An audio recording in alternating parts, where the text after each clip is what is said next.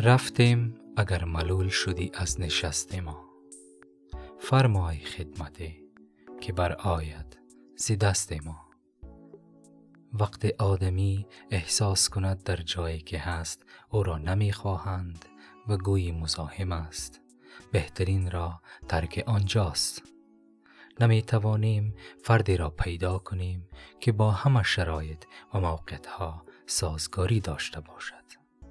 هم نوایی آدمی با جایی که در آنجا حضور دارد بسیار مهم است. اگر هم نوایی نباشد نه شخص احساس خوبی خواهد داشت و نه دیگران حس خوبی را از حضور او انتقال خواهند داد.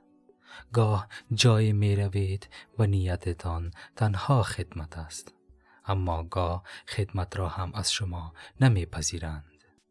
گاهی نیز خدمت شما را میپذیرند.